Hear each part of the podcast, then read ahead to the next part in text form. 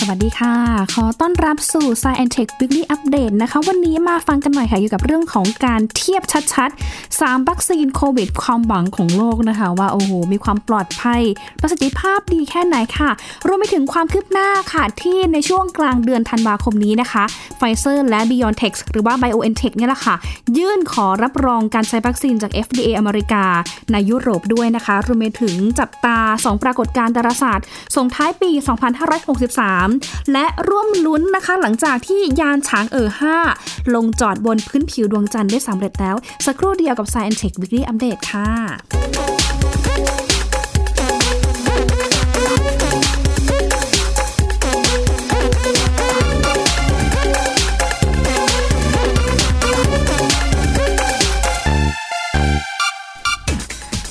น่าจะเป็นความหวังของชาวโลกนะคะ หลังจากที่ บริษัทหลายเจ้าเลยค่ะ ประกาศความสำเร็จนะคะ ในการพัฒนาวัคซีนป้องกันโควิด -19 ค่ะ ซึ่งในเบื้องต้นเนี่ยรู้อย่างเป็นทางการแล้วว่ามี 3 เจ้าเนี่ยค่ะที่เขาบอกว่าเป็นความหวังของโลกนะคะ แต่ว่าที่สำคัญขั้นตอนหลังจากนี้ก็คือ การรับรองค่ะว่าวัคซีนนี้สามารถใช้ได้ปลอดภัยและมีประสิทธิภาพมากน้อยแค่ไหนค่ะ เพราะว่าในเบื้องต้นเองเนี่ยนะคะ ก็มีความคืบหน้าไปแล้ว กว่า 90%ด้วยนะคะ มีข้อมูลเพิ่มเติมจากทาง BOA ค่ะ เขาบอกว่ามีการวิเคราะห์นะเรื่องของการประกาศความสำเร็จของบริษัท a s t r a z e ซ e c a ค่ะที่เขาเนี่ยนะคะพบประสิทธิภาพของวัคซีนที่พัฒนาในการป้องกันโรคโควิด -19 ทำให้ตอนนี้นะคะโลกของเรานะคะ มีความหวังด้านวัคซีนโควิด -19 เนี่ยออกมาเยอะแล้วนะคะ แล้วก็น่าจะประกาศใช้เนี่ยอย่าง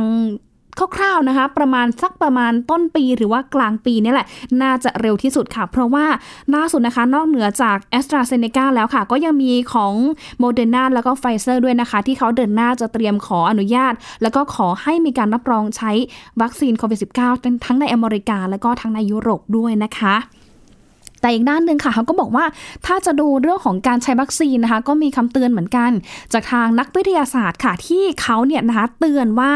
ถ้าเรานะคะ ดูข้อมูลนะคะ ก็สามารถที่จะเปรียบเทียบได้เลยนะคะว่าวัคซีนแต่ละเจ้าค่ะ ไม่ว่าจะเป็น a s t r a z e ซ e c a นะคะ Moderna หรือว่า Pfizer นะคะ มีจุดด้อยแล้วก็จุดเด่นเนี่ยต่างกันอย่างไรกันบ้างค่ะ ถ้าดูเรื่องของประสิทธิภาพมาเทียบกันชัดๆจะๆเลยนะคะว่า 3 เจ้านี้ประสิทธิภาพแบบไหนนะคะ ที่มันมีความโดดเด่นหรือว่าต่างกันอย่างไรค่ะ 3 เจ้าเนี่ยคือเขาบอกเลยนะคะว่ามีประสิทธิภาพอยู่แล้ว อันนี้เป็นข้อมูลจากทางนักวิทยาศาสตร์ที่วิเคราะห์ในเบื้องต้นนะคะ ซึ่งเป็นการมีประสิทธิภาพหรือว่ามีศักยภาพเนี่ยตามมาตรฐานของสำนักงานอาหารและยาสหรัฐหรือว่า FDA ค่ะ ที่เขาระบุเลยนะคะว่า วัคซีนที่บริษัทต่างๆกำลังพัฒนาอยู่นั้น ต้องมีประสิทธิภาพเนี่ยมากกว่า 50% จึงจะสามารถที่จะยื่นขอการอนุมัติการใช้วัคซีนในกรณีฉุกเฉินได้นะคะ ซึ่งถ้าดูแล้วเนี่ยนะคะเขาบอกว่าวัคซีนของทั้ง 3 บริษัทดังกล่าวเนี่ยผ่านเกณฑ์อ่าประมือนะคะลงอกนะคะ ผ่านเกณฑ์แล้วค่ะ แล้วก็ในระดับการใช้ 2 เข็มเนี่ยนะคะก็คือแบบ ผ่านฉลุยแล้วแหละนะคะ แต่ว่าต้องฉีดซ้ำหรือว่าเป็นเหมือน booster dose นะ เพื่อให้เกิดประสิทธิภาพในการป้องกันสูงสุดนั่นเองค่ะ ขณะที่วัคซีนของบริษัทไฟเซอร์ แล้วก็โมเดอร์นานะคะ เขาบอกว่ามีประสิทธิภาพเนี่ยตามรายงานอยู่ที่ 95%ในการทดลองกับร่างกายมนุษย์ ส่วนวัคซีนของ AstraZeneca ค่ะ ยืนยันว่ามีประสิทธิภาพ 90%นะคะ ซึ่งแน่นอนค่ะว่าทางผู้เชี่ยวชาญเองเนี่ยเขาก็มีการถามเหมือนกันนะคะ ถึงประสิทธิภาพของวัคซีนค่ะว่า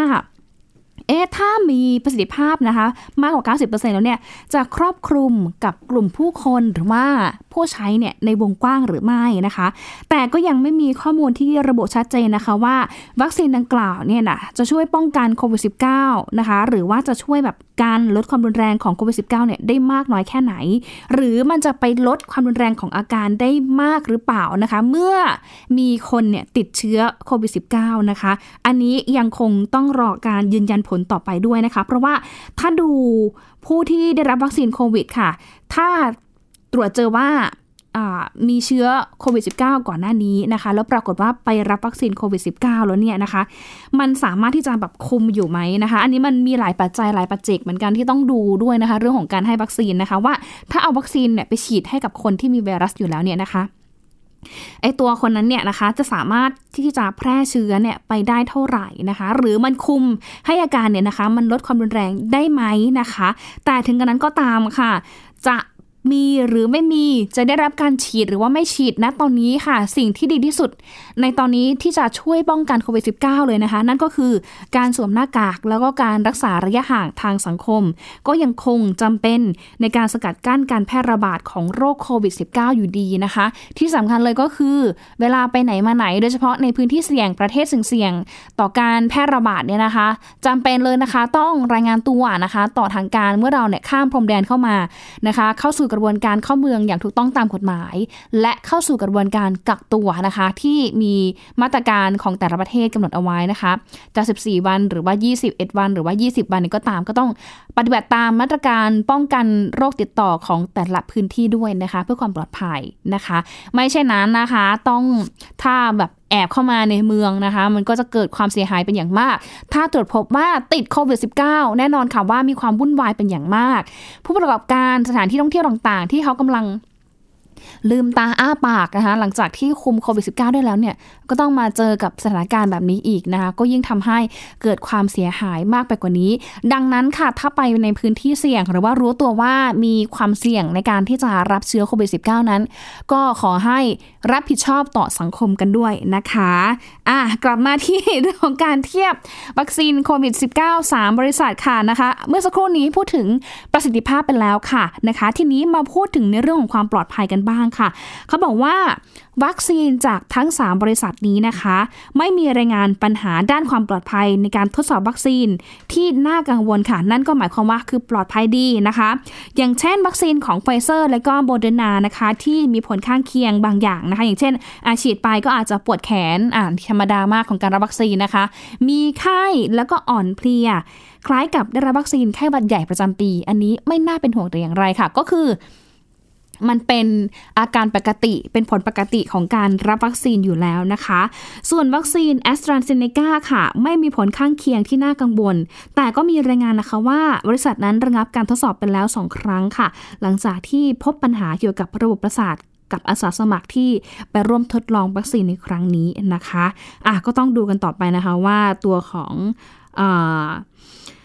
แอสตราเซเนกาเนี่ยนะคะจะสามารถที่จะพัฒนาให้มีความปลอดภัยมากขึ้นหรือเปล่านะคะหลังจากที่มีรายงานไปแล้วนะคะ แต่ถึงกระนั้นเบื้องต้นค่ะ อันที่มันทดสอบไปแล้วเนี่ยไม่มีอะไรที่น่ากังวลก็คือตัวไฟเซอร์แล้วก็โมเดอร์นาด้วยนะคะ ทีนี้มาดูความพร้อมอะดูทั้งเรื่องของประสิทธิภาพความปลอดภัยแล้วนะคะ ถ้าหลังจากนี้ไม่มีอะไรน่ากังวลนะคะ ความพร้อมจะพร้อมใช้งานได้แค่ไหนค่ะ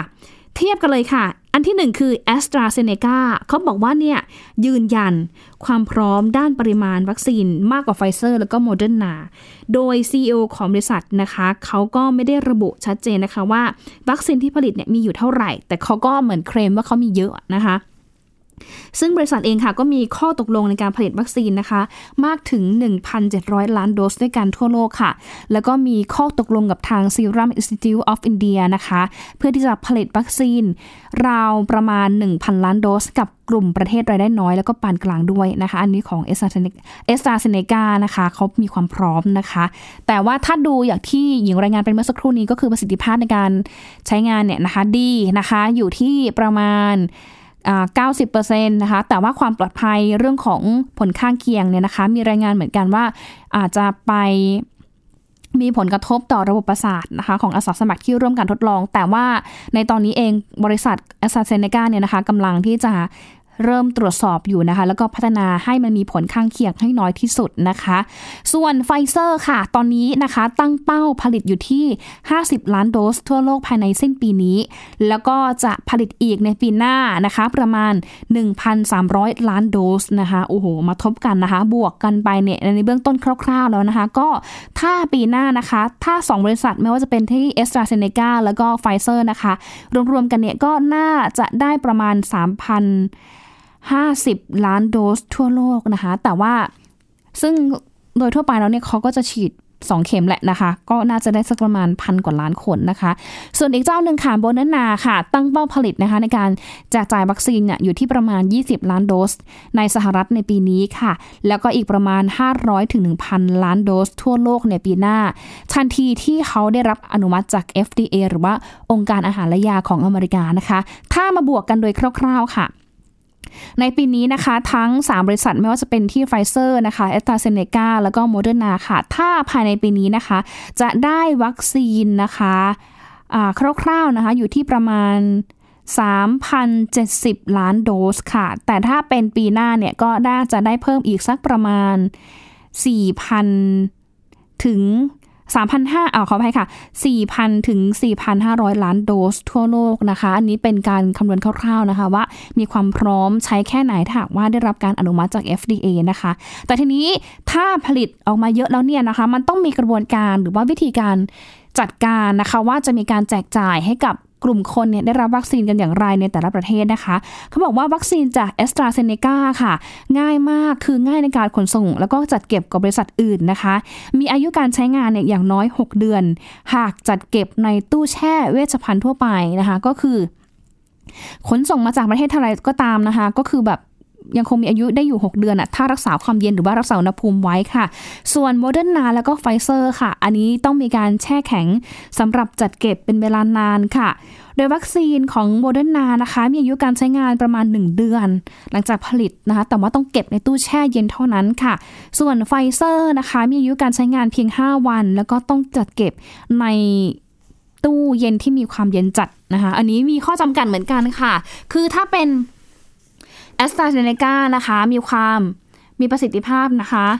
90%ใช่ไหมคะ ปลอดภัยก็คืออ่ารายงานเรื่องของ ไปดูว่ามันมีผลกระทบต่อระบบประสาทหรือเปล่านะคะ แล้วก็ผลิตได้เยอะนะคะ อันนี้เขาบอกว่าสามารถที่จะแบบอยู่ได้นานนะหกเดือนนะคะ คือแบบแน่นอนว่าขนส่งไปประเทศไหนอะไรอย่างเงี้ยนะคะ ก็ยังคง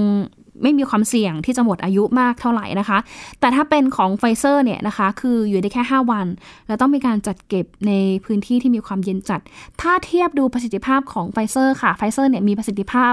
มากกว่า 50%นะคะ แล้วก็มีความปลอดภัยนะคะ ไม่มีข้อกังวลยกเว้นอาการข้างเคียงเหมือนกับการรับวัคซีนทั่วไปนะคะ แต่ถ้าดูการขนส่งในยุคปัจจุบันเนาะ5วันก็ถือว่า เพียงพอนะท่านผู้ฟังคะคือ ในส่วนนี้มีการขนส่งไม่ว่าจะเป็นทางอากาศ แน่นอนค่ะว่าแบบไปช้าสุดเนี่ยไม่เกิน 24 ชั่วโมงนะคะ อย่างที่อเมริกาบินมาไทยอย่างเงี้ยนะคะ ไม่เกินแบบ24 ชั่วโมงหรือว่า 2 วันแค่นั้นนะคะ ก็ยังคงได้อยู่นะคะ แล้วก็พอมาถึงประเทศปลายทางปุ๊บ อะก็ต้องทำการฉีดทันทีภายใน 1ถึง2ถึง3วันเนี่ยนะคะ ก็ยังคงได้อยู่อ่าก็ต้องดูกันต่อไปค่ะว่าบริบทของแต่ละประเทศไหนนะคะ มันมีการขนส่งอย่างไรกันบ้างค่ะ แต่ว่าที่สำคัญก็คือทั้ง 3 บริษัทนี้ต้องจัดเก็บภายในตู้แช่เย็นนะคะ โดยเฉพาะ ตู้แช่เย็นของเย็นของเวชภัณฑ์นี้นะคะ จะต้องมีการรักษาอุณหภูมิที่เย็นที่เพียงพอ เพื่อที่จะไม่ให้ตัววัคซีนเองเนี่ยนะคะ เสื่อมประสิทธิภาพนั่นเองค่ะ ทีนี้ถ้าเทียบราคาอันนี้ก็สำคัญเหมือนกันนะคะ ว่าราคาของแต่ละเจ้าเนี่ยนะคะมีราคา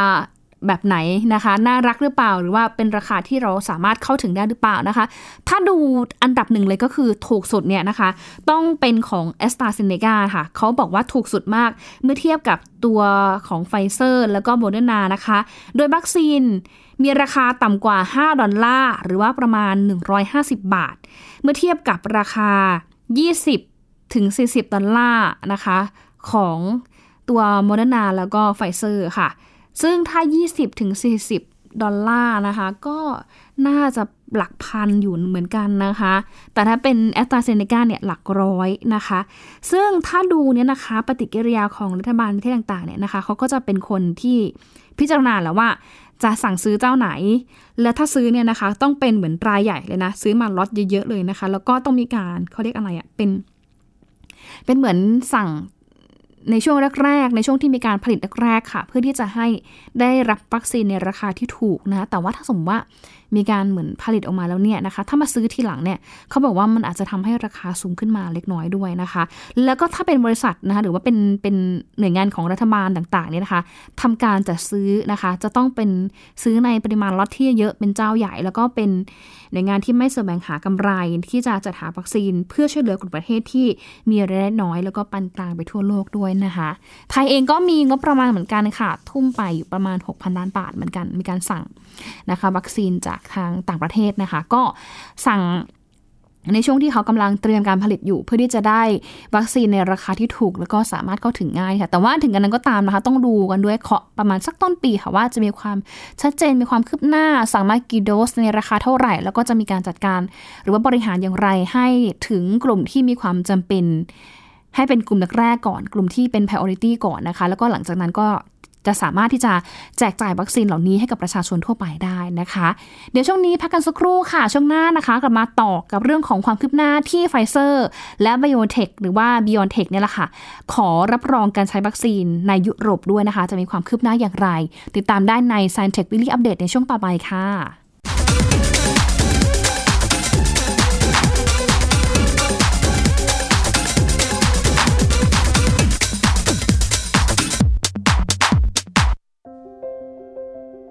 รายการสัญญกรรมความสุข เป็นรายการที่จะทำให้เราเนี่ยมีชีวิตที่มีคุณค่าและมีความสุขมากขึ้น ผู้ฟังจะได้ทราบวิธีหรือว่าได้ฟังเรื่องเล่าที่จะทำให้เรามีความทุกข์น้อยลง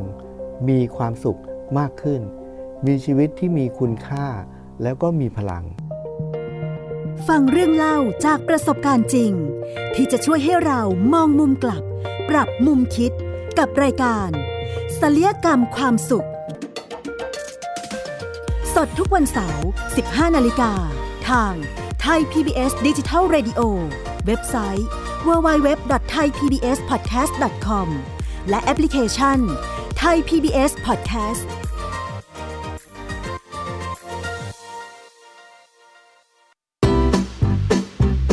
บหลากหลายเรื่องราวตั้งแต่เรื่องเล็กจนถึงเรื่องใหญ่ กับนายแพทย์บัญชาพงพาณิชย์ ผู้ที่จะพาคุณผู้ฟังเดินทางไปทั่ว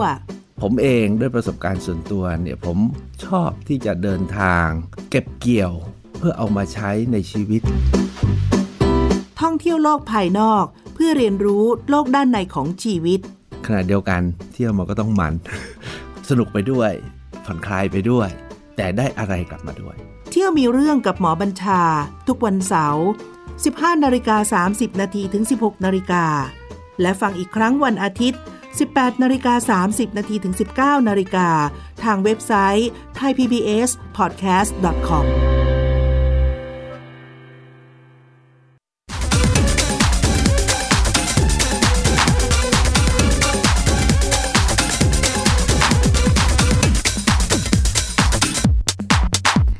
กลับมาตามต่อค่ะกับเรื่องของวัคซีนโควิด -19 ใน Science Tech Daily Update ในช่วงที่ 2 นะคะ อย่างที่รายงานไปในช่วงแรกค่ะ ว่าก่อนหน้านี้เนี่ยไฟเซอร์และ BioNTech หรือว่า BioNTech ของอของเยอรมนีนะคะ เขาร่วมมือกันค่ะ ที่จะผลิตวัคซีน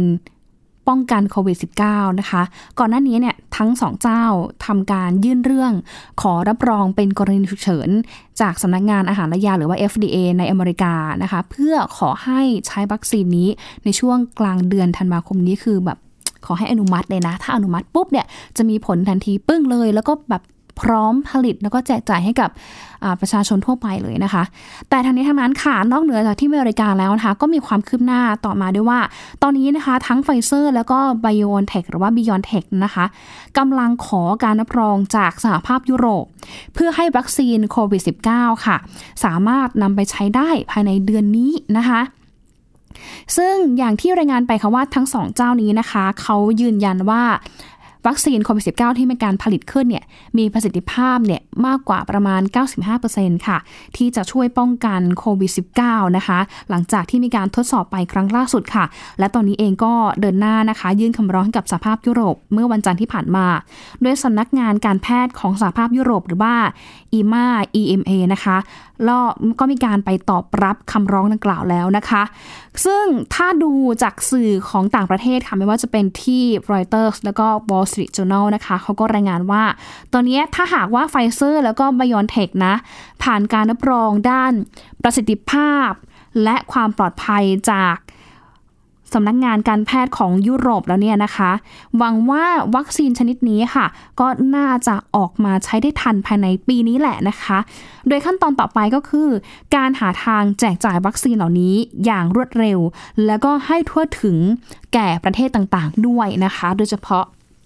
กลุ่มเสี่ยงเนาะทั้งผู้สูงอายุหรือว่าผู้ที่มีโรคประจำตัวอันนี้ก็คือเป็นเหมือนกลุ่ม priority ที่ควรจะได้รับวัคซีนเป็นอันดับต้นๆนนะคะ ก่อนหน้านี้ค่ะก็มีรายงานเหมือนกันค่ะว่า BioNTech แล้วก็ Pfizer นะคะ ก็ได้ขอรับรองจาก FDA ของอเมริกาค่ะ แล้วก็ตอนนี้ก็คือ ไปขอจากยุโรปแล้วเช่นกันนะคะ ตอนนี้ก็มีการตรวจสอบนะคะเรื่อยๆค่ะ เพื่อที่จะขอรับรองการใช้ในหลายประเทศนะคะ ไม่ว่าจะเป็นที่อเมริกายุโรปนะคะแคนาดา ญี่ปุ่นแล้วก็ออสเตรเลียค่ะ ซึ่งถ้าดูนะคะจากความมั่นใจของผู้บริหารของไฟเซอร์นะคะเขาบอกว่าตอนนี้ ทางบริษัทเนี่ยทราบดีตั้งแต่แรกแล้วว่า ผู้คนทั่วโลกเลยกำลังเฝ้ารอวัคซีนค่ะ แล้วก็พร้อมที่จะจะส่งวัคซีนโควิดนี้ทันที เมื่อผ่านการรับรองจากหน่วยงานรัฐบาลต่างๆนะคะ ซึ่งตอนนี้ค่ะสหราชอาณาจักรเป็นประเทศแรกในโลก ที่อนุมัติการใช้วัคซีนป้องกันโควิด -19 ที่พัฒนาโดยไฟเซอร์และ BioNTech หรือว่า BioNTech นะคะ แล้วก็ อนุมัติให้ใช้ในวงกว้างให้กับประชาชนทั่วไปเลยนะคะ ขณะที่หน่วยงานกำกับดูแลด้านยาและผลิตภัณฑ์เพื่อสุขภาพ MHRA ของสหรัฐอาณาจักรเนี่ยเขาก็แรงบุเหมือนกันนะคะว่า วัคซีนชนิดนี้ค่ะ มีประสิทธิภาพเหมือนกันนะ คือป้องกันเลยคือไม่ให้คนเนี่ยติดโควิด -19 ได้ถึง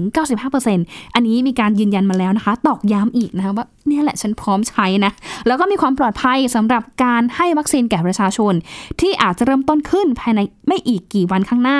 ในกลุ่มที่มีความจำเป็นต้องได้รับเป็นกลุ่มแรกๆนะคะ อย่างที่บอกไปคือกลุ่มผู้สูงอายุนะคะ ผู้ที่มีโรคประจำตัวนะคะ หรือว่า กลุ่มคนเปราะบางเนี่ยแหละค่ะจำเป็นอย่างมากเลยที่ต้องต้องให้วัคซีนกับกลุ่มคนเหล่านี้นะคะ แล้วก็ตอนนี้ค่ะไฟเซอร์กับบิออนเทคเนี่ยนะคะ ก็รายงานความคืบหน้ามาแล้วนะคะว่าเขาไม่ได้ทดลองกับกลุ่มคนหลักพันคนเท่านั้นนะตอนนี้คือยังทดลองไปเรื่อยๆ ค่ะ ทดลองกับอาสาสมัครไปแล้วเนี่ยมากกว่า 4,000 ขออภัยค่ะ